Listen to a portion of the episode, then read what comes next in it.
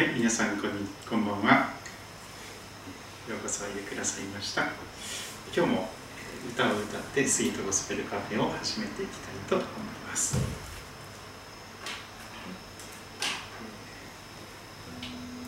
1曲目はですね、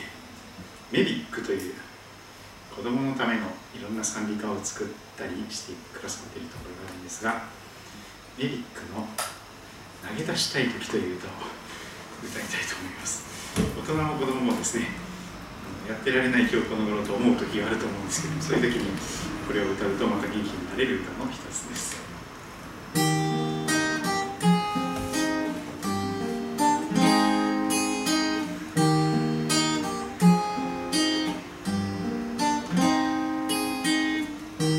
投げ出したくなる時もある。んな時にこそ思い出す胸の奥慰めるイエス様の十字架が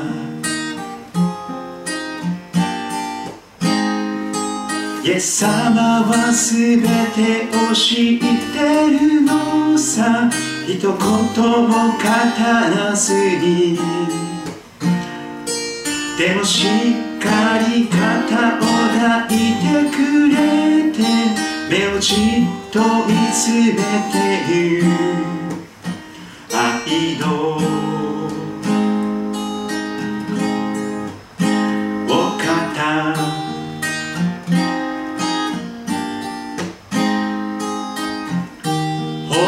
本当の愛が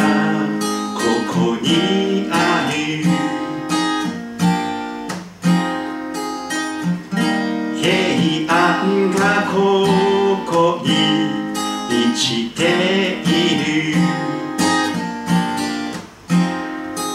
胸の奥慰める。イエス様の十字架が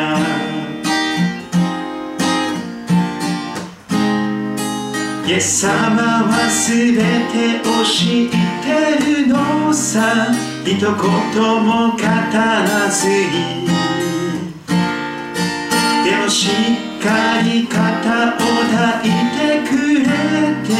目をじっと見つめてる。愛の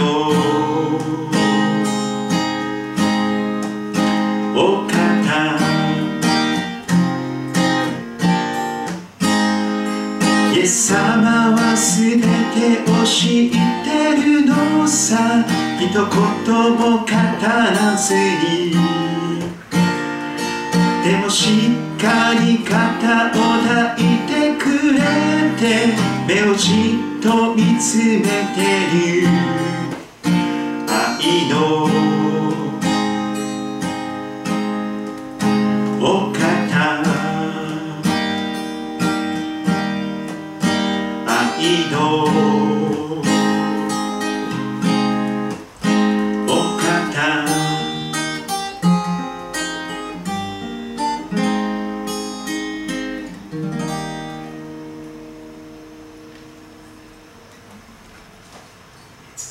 は教会福音賛美歌の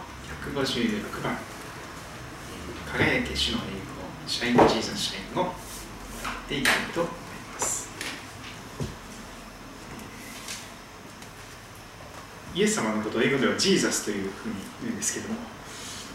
えー英語で言うとイエスイエス・キリストのことは Jesus Christ になりますが Shine Jesus Shine イエス様がえー輝きますようにというそういう歌です。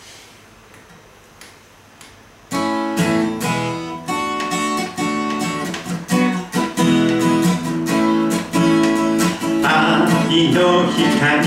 輝く暗闇を照らし出す我がしですよの光自由を与える力命の御言葉輝け主の栄光地の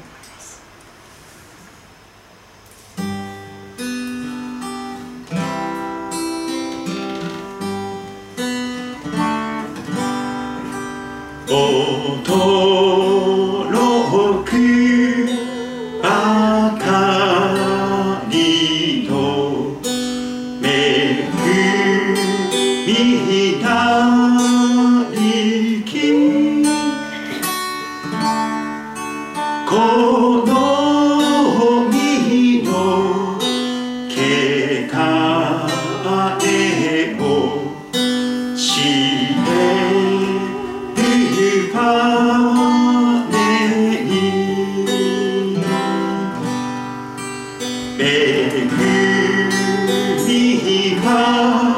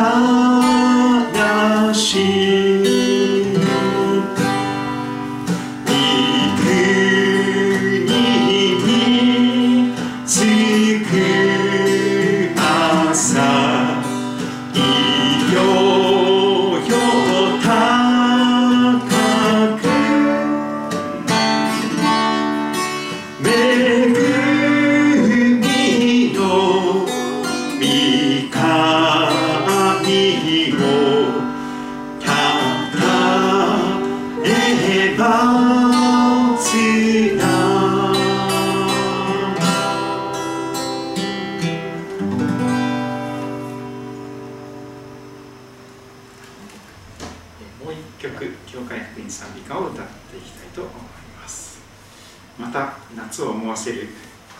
暑い日になっていますがでも朝晩はめっきり涼しくなっていることは確かです。また夜日が落ちるのもだんだん早くなっているかなと思います。朝はまだ早いんですけど、えー、輝く日を仰ぐと時巨大福音賛美歌21番を歌っていきたいと思います。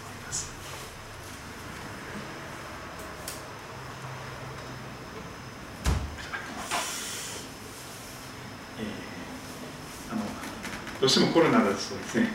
不要不急の外出を控えてくださいと言われるんですけども でもずっと家にこもっていると多分精神的にすごい参ってしまうと思いますのでマスクをつけるときにはつけてでも人がいないときにはマスクを外して外を散歩なさるととても良いかと思います。特に川辺川の流れのほとりとかですね山の近くとかにお住まいの方またちょっと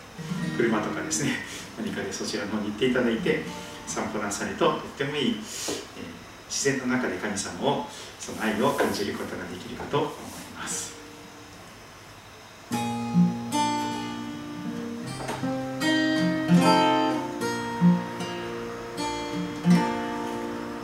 輝く日を仰ぐ時月星眺める時いかずちない渡る時まことの御神を思う。我が玉いざたたえよおいなる御神を。我が玉いさたたえよおいなる御神を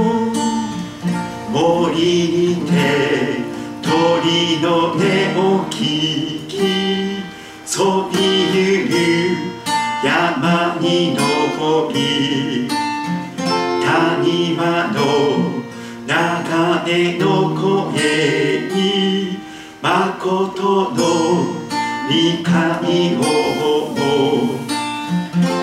がたまいざたたえよ。おいなる御神を我がたまいざたたえよ。おいなる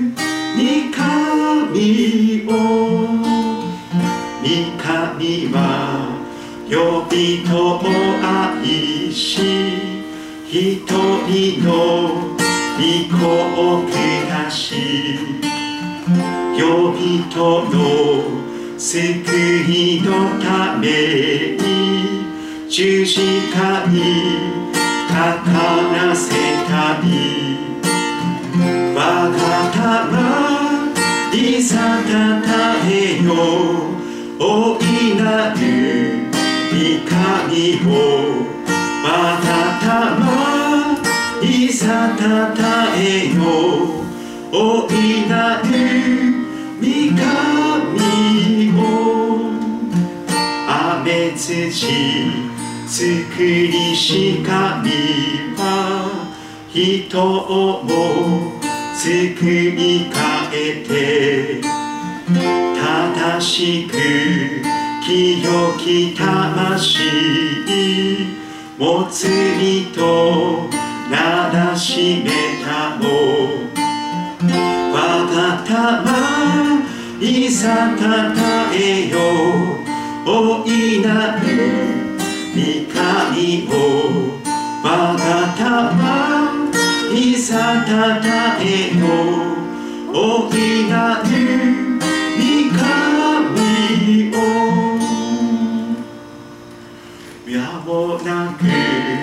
くシエスは機械我らを迎えたままいかなる喜びの日そいかなる栄の日そ我が玉いざたたえよおいなる神をまたたまいざたたえよおいなる御神を」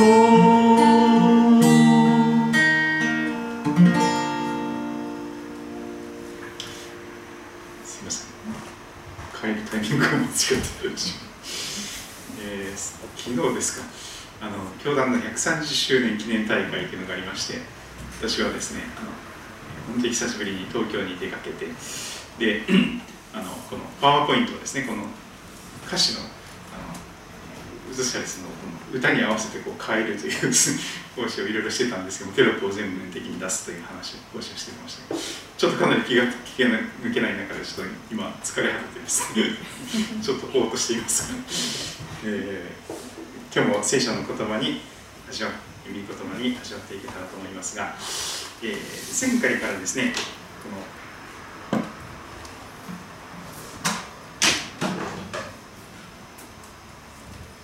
聖書の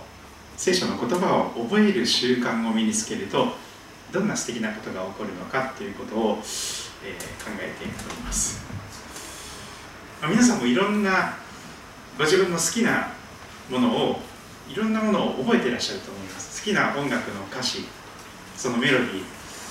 え、音楽好きな方はいろんなそのアーティストのアルバムのタイトルから始まって1曲目2曲目3曲目最後の曲がこれとかですね。全部ほとんど全部の曲をあの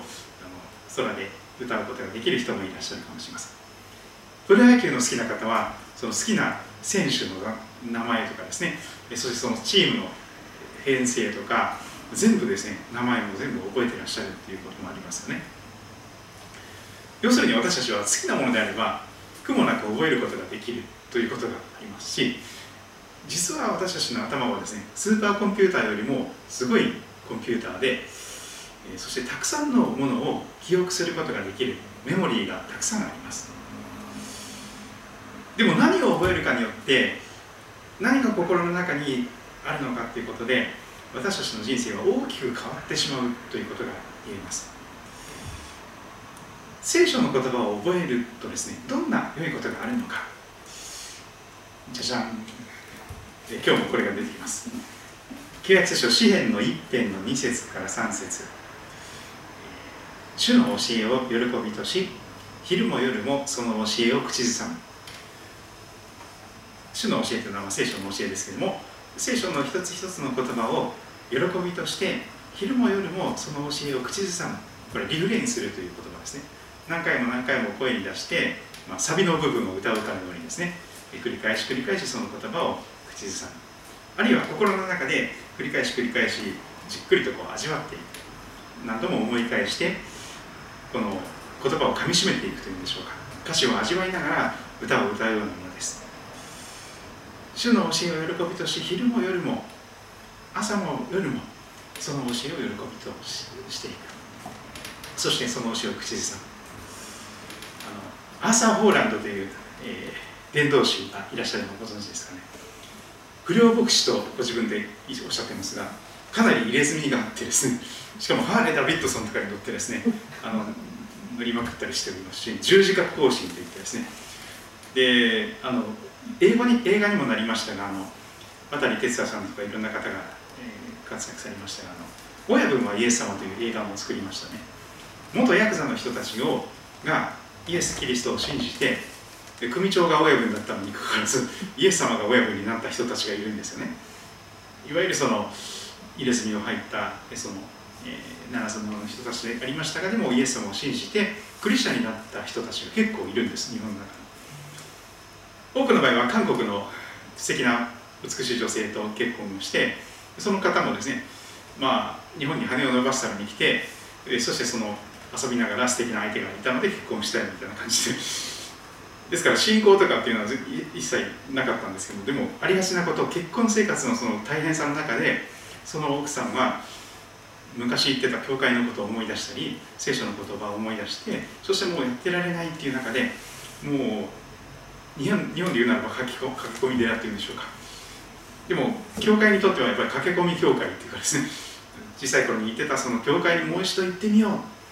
そしてもそのそこで朝早くからですね祈るわけですよね。神様もう本当に辛くて大変です。毎日のようになんか抗争事件に巻き込まれて夫はいつ死ぬか分かりませんとかですね。もう長るけれの暴行を受けて私はあざだらけですとかいろいろそんな中でもう家に銃弾が入ってくるとかですね。もうとんでもないことで、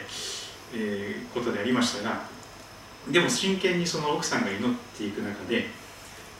奥さん自身がその祈りによって変えられていくんですよね。本当に不思議なことですが祈りというのは祈っている本人がどんどん愛の人に変えられていきます。祈る前の人は全く愛のない本当に普通の人なんですけどもでも祈っていくとすごく愛が神様から与えられるんですよね。でそうすると自分に暴力を振るってくる旦那さんであっているとしてもその旦那さんの帰りを温かい食事を作って待っている。そして「お帰りなさい」という優しい言葉をかけてですね「ご飯食べましたか？今温めますね」っていうような感じでその、まあ、自分にとって敵のようなこうひどいことをする旦那さんを優しく接するという中でご主人もですねそのまさにこうキリストの愛ですよね。敵を愛するようななんで俺のようなものをそんなふうに優しくしてくれるのかわけわからないっていう中でそれでこのうちの奥さんが信じている神様ってどういうものかなということで一緒に教会に行き始めてそしてそのご主人も信仰を持って強制されているではなく自分でしっかりとイエス聖書を読んでそして理解して信仰を持ってそしてその中の何人かは今牧師さんもしてるんですよね。ででアーサー・ホーランド先生はですねまあ変な話ですけど朝でもアーサー夜でもアーサーアーサー・ ホーランドですとかって自己紹介するんですけども、まあ、それに似てますよね。昼も夜も昼でもアーサー昼でも 昼も夜も聖書の教え昼でも聖書の教え夜でも聖書の教えを口ずさんでいる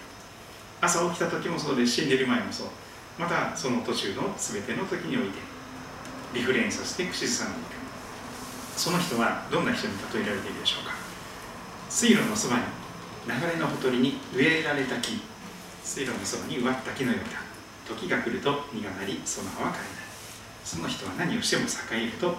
ています。これがそのままメロディーになった歌があるんですけれども。一回だけそれを歌いたいと。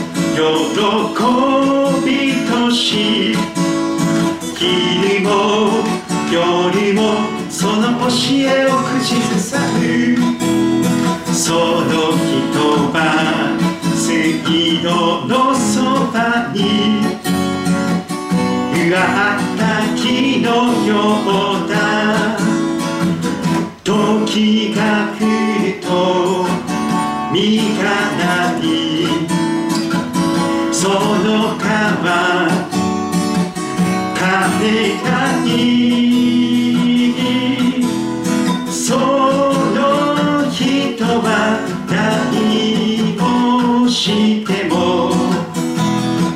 支える。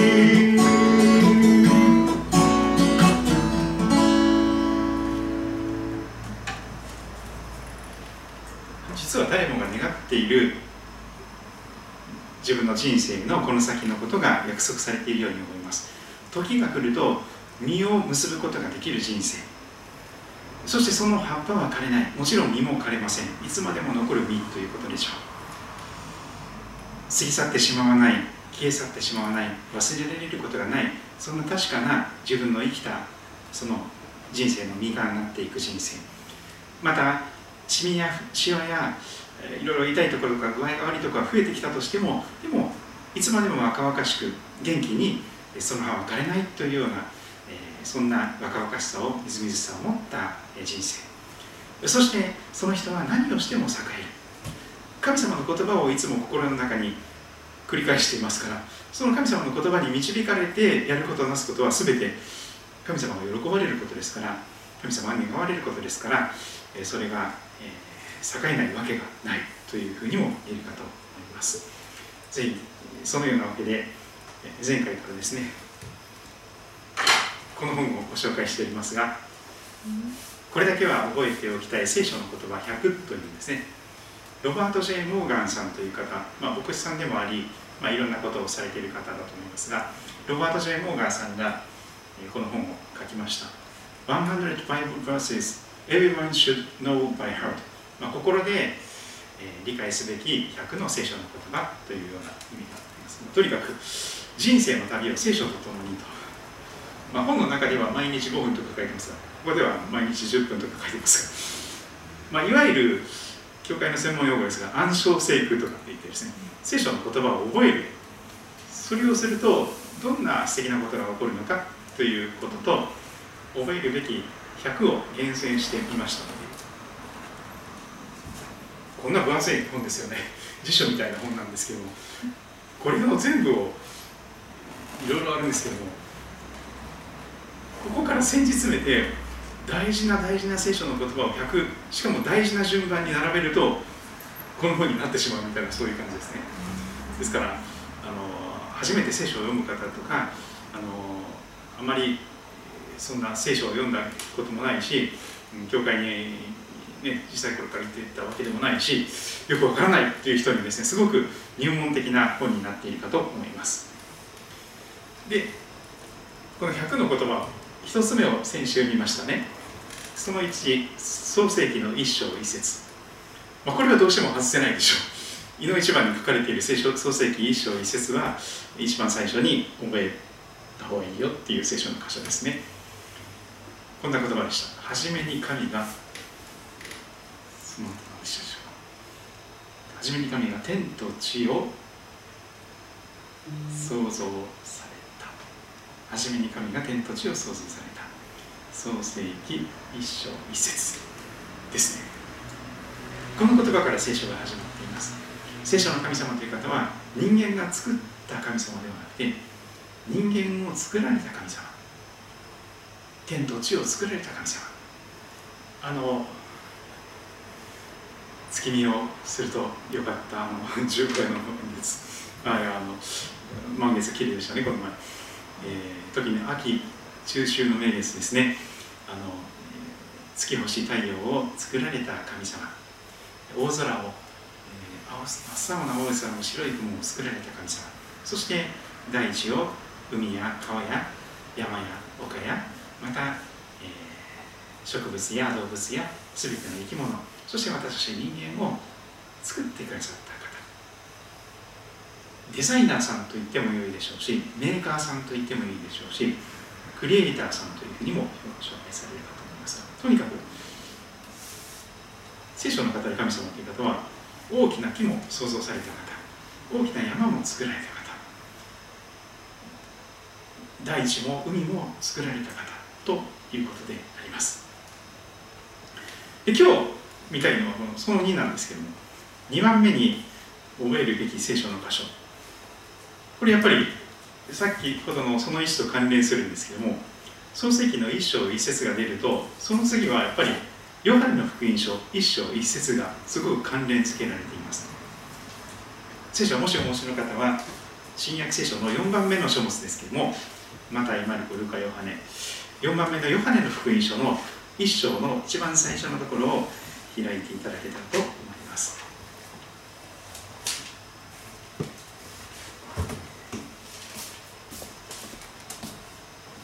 創世記は、えー、後半の3分の1ぐらいなんですけどもマタイさんが書いた主税人マタイさんが書いたマタイの福音書一番若手のマルコさんが書いたマルコの福音書そしてお医者さんのルカ聖ルカ病院のルカですねの書いたお医者さんであったルカさんの福音書それからヨハネさんこれジョーンと言いますね。ジョン・レーノンはジョーンさんですよね。ヨハネの福音書ジョン。The Gospel According to John ですねヨハネの福音書ゴスペルと言われていますがその一章一節を見ていきたいと思います。それぞれの聖書の訳で聞き比べてくださればと思いますが新海訳は2017で読んでいます。はじめに言葉があった。言葉は神と共にあった。言葉は神でこれがヨハネの福音書一章一節の言葉です。今日はこのヨハネの福音書一章一節の言葉をぜひ繰り返し味わっていきたいと思っております。短くお祈りしましょう。天の神様それぞれの1週間が週末にと導かれました。いろいろなことがそれぞれの人生にあるかと思いますがここまで守っていてくださることを感謝いたします。疲れやいろいろなものを抱えてこの週末を迎えておりますが神様今から少しの時間だけ聖書の言葉に耳を傾けていきたいと願っています。どうかよく理解できますようにまたこの聖書の言葉が私たちの人生を豊かに導いてくださることをお願いいたします。イエス様のお名前によってお祈りいたします。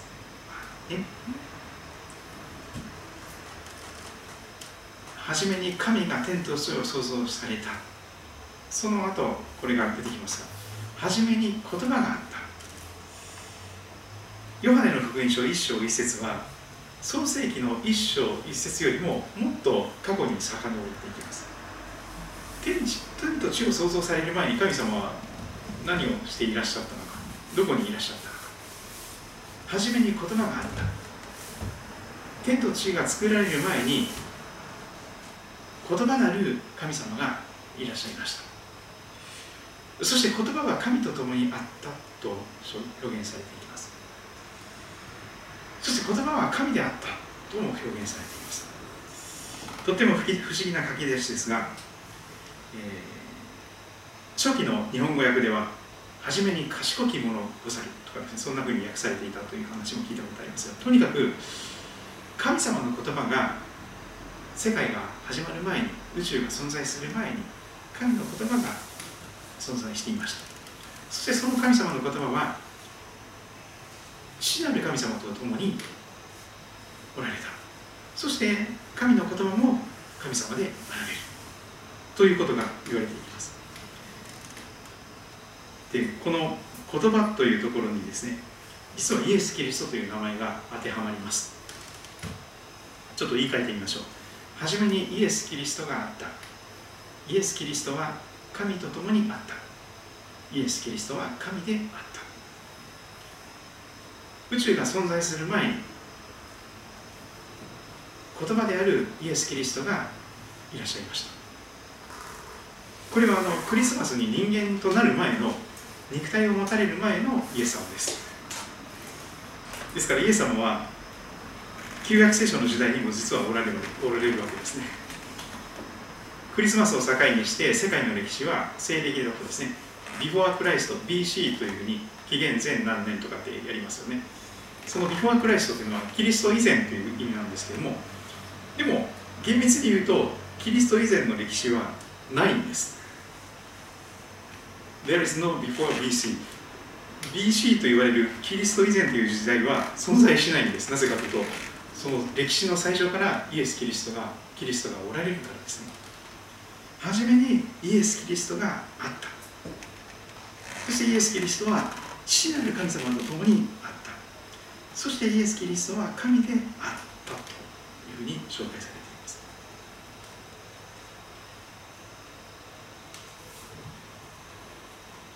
天地を作られる前に神様は何をなさっていたんでしょうか。これは想像の域を超えるこ、えー、出ませんが聖書には、まあ、厳密に正確に書かれていることがないかもしれません。でもその後に続く言葉を見ていくと全てのものがこの方によって作られたと紹介されていきますから全てのものをデザインなさっていたということが言えるでしょう。絵を描く人ならばどんな絵を描くのかということをまず頭に思い描きますよね。美しい湖を描くのかあるいはそこにお月さんが映り込んでいる姿を描こうとするのかあるいは山並みを描こうとするのか美しい花を描こうとするのかその描く前に真っ白なホワイトのキャンバスの前にそこにですね筆を持って座る前にまず頭の中でその絵を考えるじゃないですか。イメージするじゃないですか。建築家であれば建築する前にまず設計図を書くじゃないですか。高知県にも立ち寄った有名な隈研吾さんというですねなんか建築家もいらっしゃいますけどかなり落ち込んでしょぼんとしていた時に高知県に行ったらですねなんか素敵な出会いがあってそこからあの世界的に有名な活躍されるようになっていったという話もありますがどんな人にもしょぼんとすることがあります。でも素敵な出会いがあるとまた生き生きと元気に活躍することもできます。そんな中でこの神様が初めに何をなさっていたの？かどんなふうにこの天地を作ろうかなってイメージなさっていたと思うんです。太陽はどうしようかな。夜は月っていうものを作ろうかな。で月はその地球の影に入ったり出たりすることでこう三日月になったり半月になったり満月になったり新月になったりそうすると面白いかなとかですね。で太陽を真ん中に置いて水金地下木土ってなんとかとかですね。でなんかハレー彗星をこういうふうに軌道を回してみようかなとかですね。あるいは天の川のこの銀河をこういうふうにしたら素敵だなとかですね。でスバル座オリオン座北斗七星北極星。一つ一つ神様はデザインなさっていたんです。そしてこの地球も本当に緑豊かな水がある。しかもその水がどっかになくなっていかない。そして水が循環をしてですね水蒸気となって気体となって立ち上り。そしてそれが雲になりそしてその雲がですね雨となって雪となって降りてくる。そしてまた流れを分水嶺からですねこの山どちらかに分かれていきますが山好きな方分水嶺大好きですよね。日本の柱っ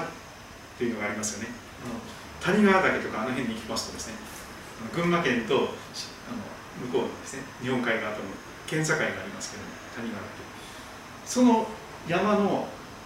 こっち側に降った雨は全部太平洋になります。でも向こう側に降ると日本海側に流れていくんですよね。不思議な話です降った雨というのはそのその土地の地形によって反対の方に川に流れていくこともあるし神様はそれを一つ一つそんなふうに降った雨が小川となってやがて大河となって海に流れていくそしてまた海から蒸発してそんな壮大なこの生態系と言われますがエコロジーと言われますがその全てのことを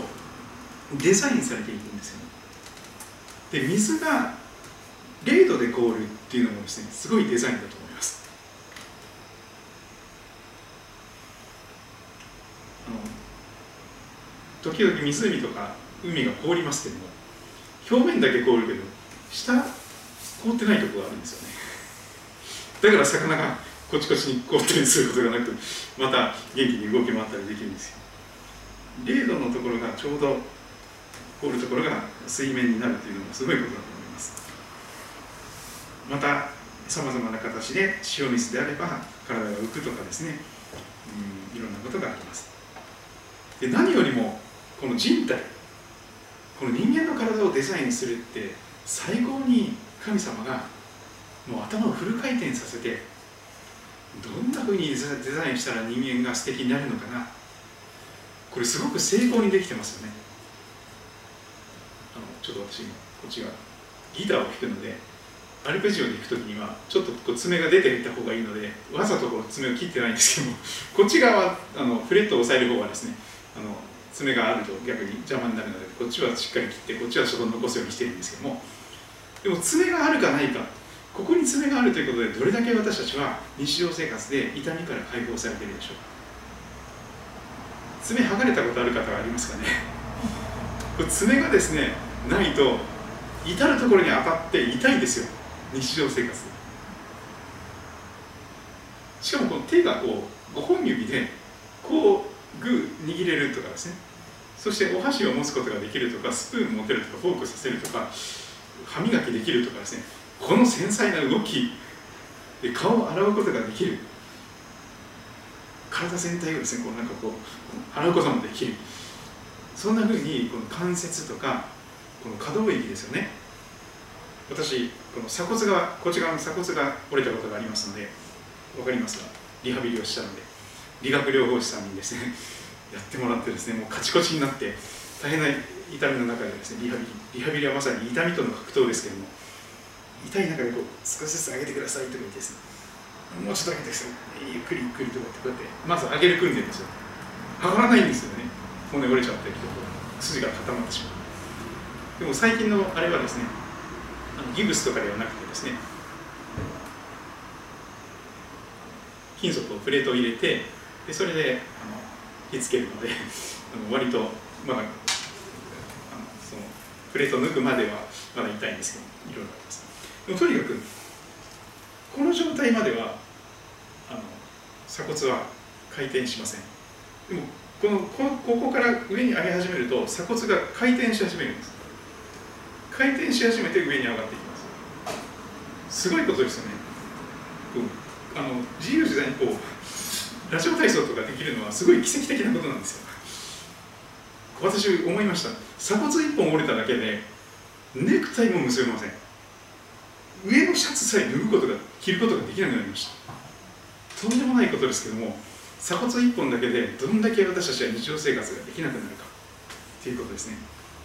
でも神様はこの骨の設計も本当にそして関節の設計そして筋肉の設計神経の設計血管の設計皮膚の設計全てのことをデザインされた方なんです。ですからこの人体は小さな宇宙とも言われますよね。お医者さんがお医者さんになる卵になる人はですねみんなその骨の数とか骨の名前を全部覚えますよねまず。とかいろいろそう全部覚えますよ。でいろんな体の機能ですね。呼吸器系循環器系消化器系ね神経系全てのことで。この目ほどに高性能なカメラがないです。耳ほどに正確なこのあのマイクがないです。そして、ま、眉毛がここにある。まつげがここにある。それでどんなに汗やほこりから目が守られるでしょう。もしこの眉毛剃っちゃったらどうなりますか？汗がそのまんま目に垂れてきますよね。すごい痛いんですよ塩水が入ったら。でも眉毛があるからこそたくさんのこの汗がここで止まって目が守られるんですよね。でまつげもですね本当にそのまつげがあるからこそ目にいろんなものがゴミが入るのを防げています。そして2つあるからこそ遠近感がすごくつかめてそして色が理解できる。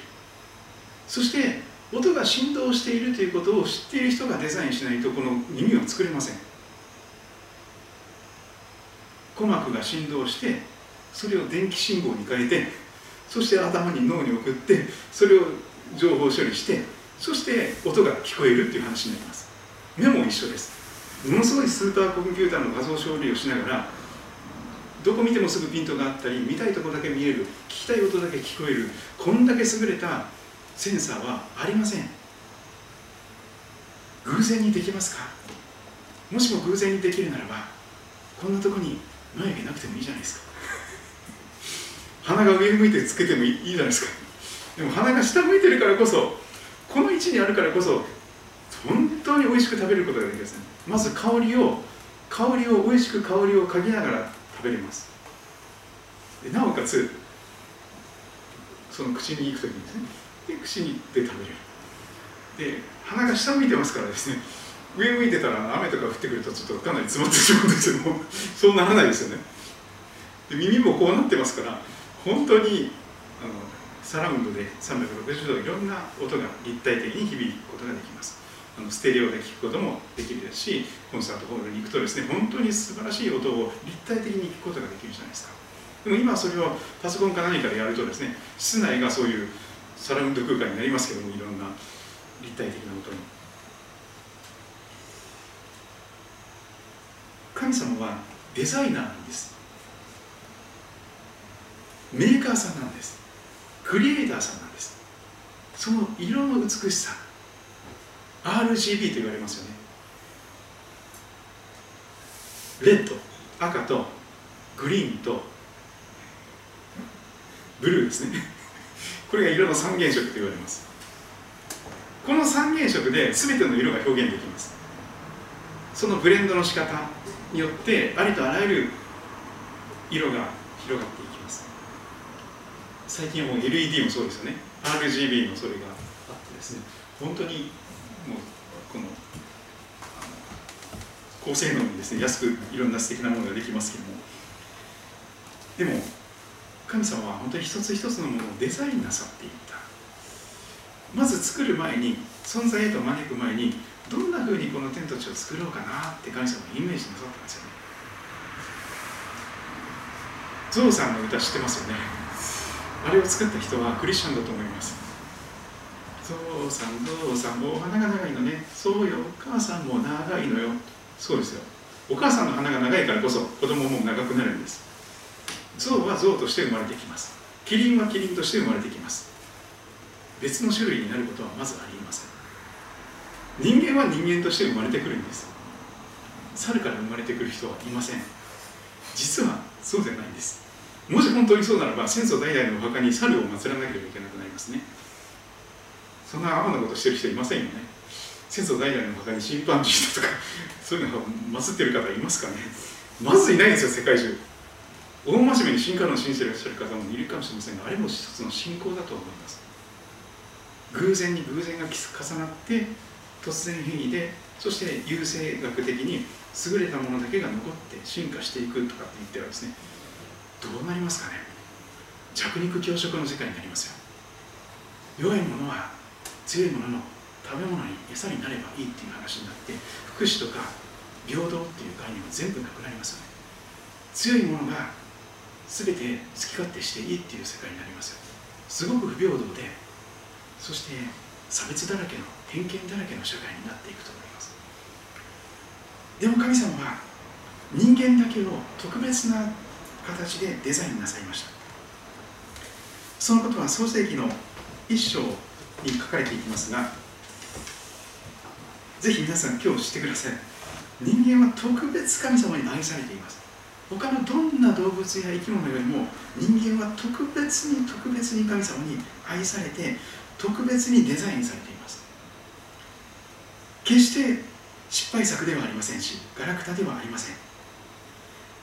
特別な素晴らしい存在として神様はあなたを存在へと招いて生まれさせて今生かしておられるのであります。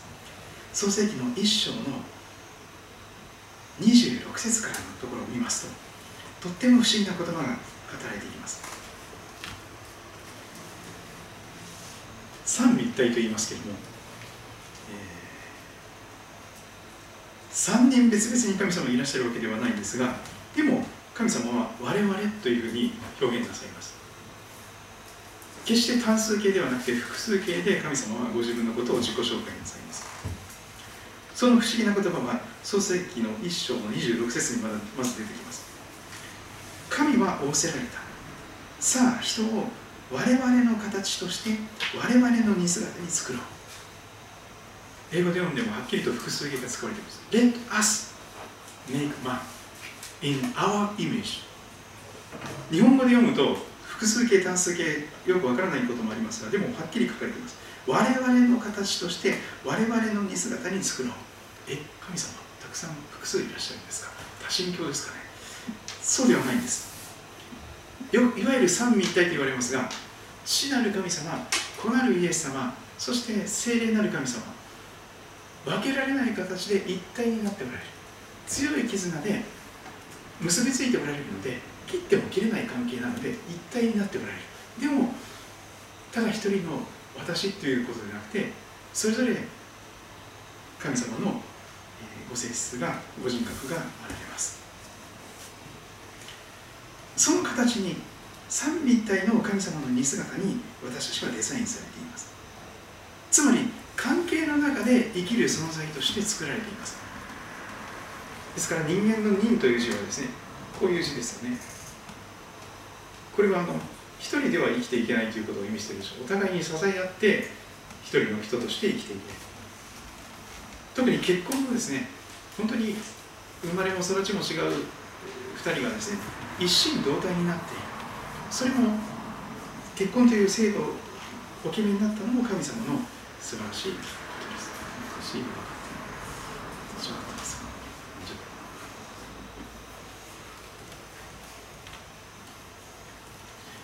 無視しましょ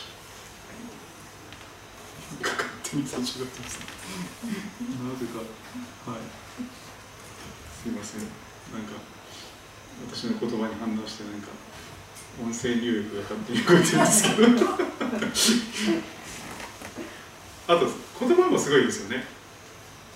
言葉初めに言葉があったっていうんですけどその言葉を持って自分の気持ちを考えを表現することができる。書くことができる。記録することができる。そして原稿を遂行して素敵な文章や詩を書くこともできる。小説家も小説を書く前に考えますよね。どんな本にするのか。どういう主人公にするのか。どういうストーリーにするのか。それを全部考えるじゃないですか。それを神様は天地を作られる前になさっていたということですよね。歴史をどう動かそうか。歴史の最後をどうしようか。完成に至らせるためにどんなふうにしていこうか。神様は交響曲を作られるようにこの創世記の働きを記しています。実は聖書はとっても音楽的な要素があります。いや音楽を作られたのも神様なんです。リズムメロディーハーモニーこの3拍子揃って音楽になりますがその全部を作られたのは神様です。ドレミを作られたのは神様なんです。和音を作られたのも神様です。そして最初に神様を作られた時全てが和音でした。ハーモニーでした。全てが美しい楽曲になっていたんです。夕があり朝があった。第一日。夕があり朝があった。第一日。第二日。そんなふうにこう恵みの2ビートといいます。2拍子が2拍子がまず出てきます。ドラムとかパーカッションをなさっている方はですね、うんうんうん、って感じですか夕があり朝があった夕があり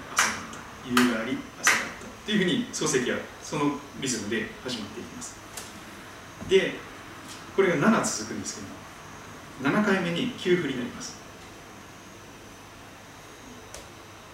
夕があり朝があったってこれが7回続いて6回続いてですね。7回目9振になります。つまり1週間というサイクルも神様のデザインなんです。6日間はお仕事する日でも7日目は休む日。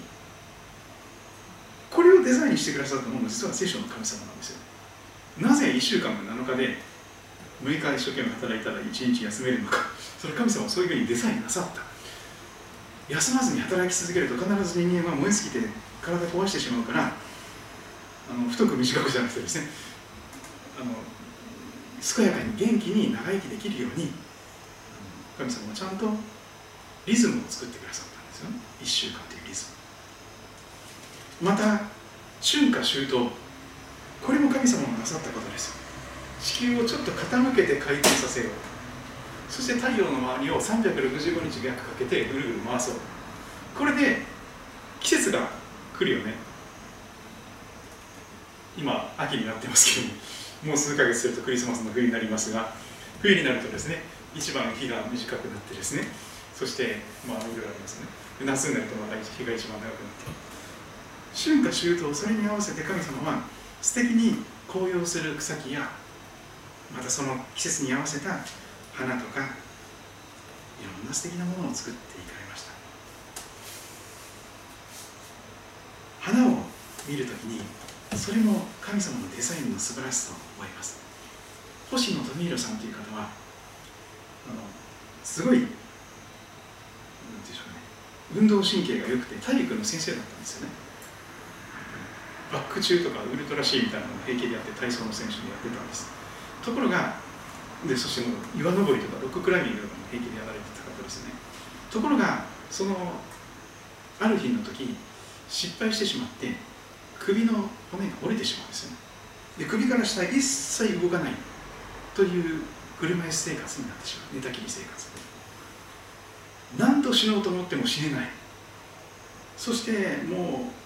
看護婦さんとかにももう唾を吐きかけたりとかもう散々荒れた状態ででもそこに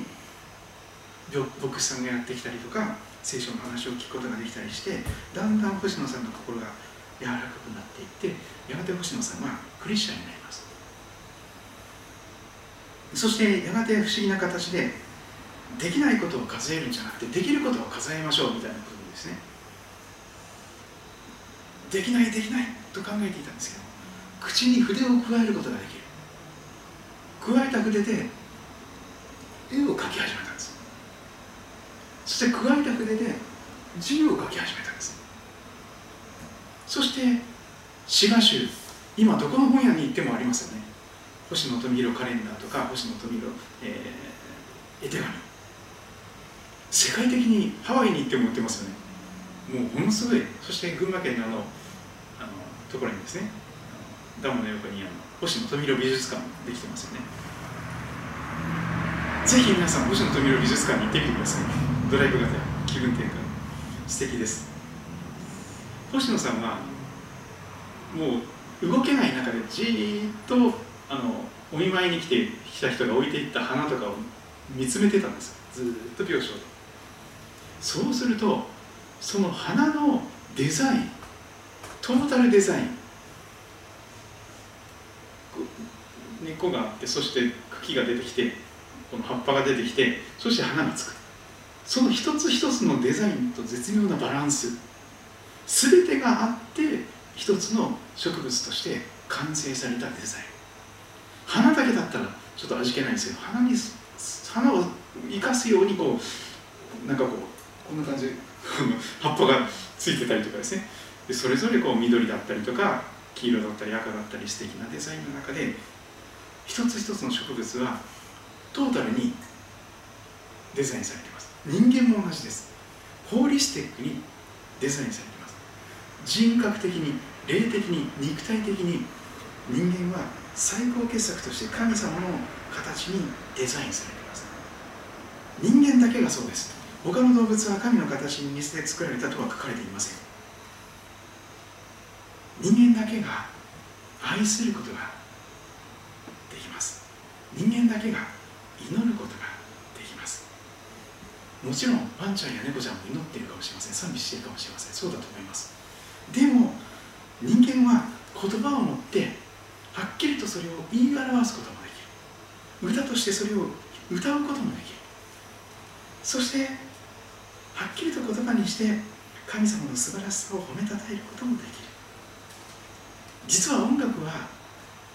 神様を褒めたたえるためにこそ作られたものです。また落ち込んでいる人を慰めたり励ましたりするためにこそ音楽は存在していると思います。人に生きる力を与えること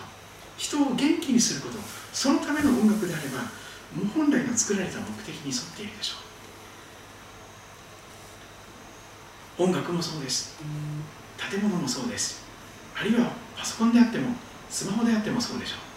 う何かが存在する前に必ずデザイナーがいます。どんな風にしようか。ここにカメラをつけてみようか。こっちにタッチスクリーンをつけると便利だな。こんな風にやってみよう。そんな風に今スマホができてますよね。これ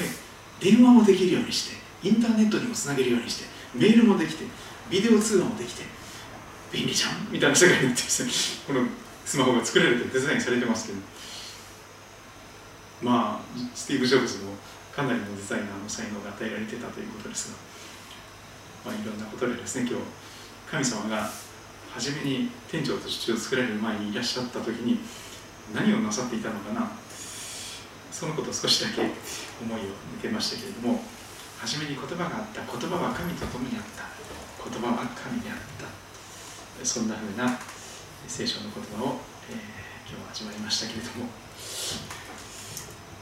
ちょっとお邪魔ですよね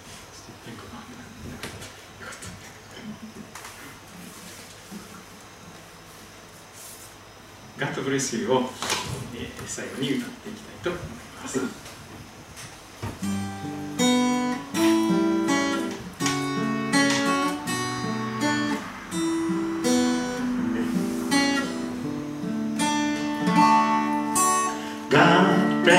bless you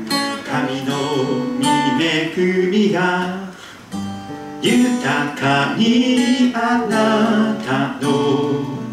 上に注がれますようにあなたの心と体とすべての営みが守られ支えられ喜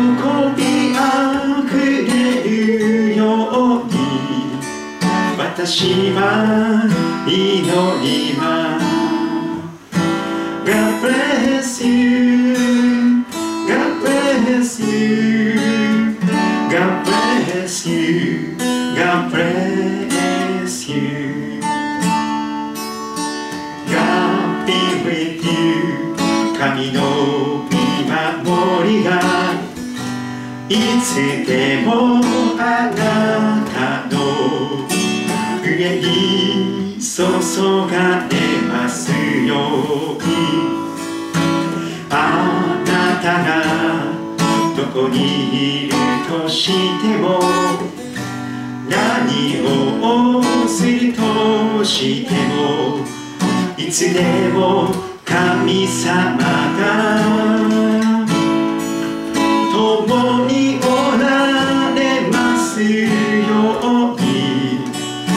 私は祈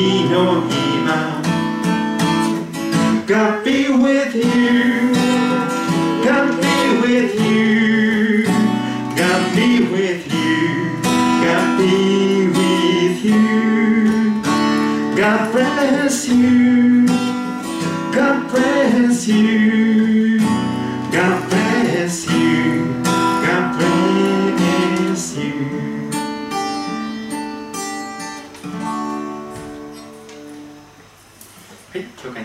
会のホームページぜひチェックしてみてください。ラブスイートラジオも、えー週に3回ぐらい更新しています。えー来られてない方のために地図を紹介しています。古利根川、昔の利根川の流れのほとりにあります。えー古い街並みが今少しずつ、特にあの駅前とかはですね、だいぶあの拡張工事が進んでいますけれども、えーまた、え新しくなっていくことも楽しみにしておりますが、古い街並みも残っているスイート町、ぜひ遊びに来てください。ということですね。え今日も見てくださり、聞いてくださり、来てくださってありがとうございました。え皆さんの上に神様の祝福と守りが豊かにありますようにとお願いいたします。またお会いしましょう。それでは皆さん。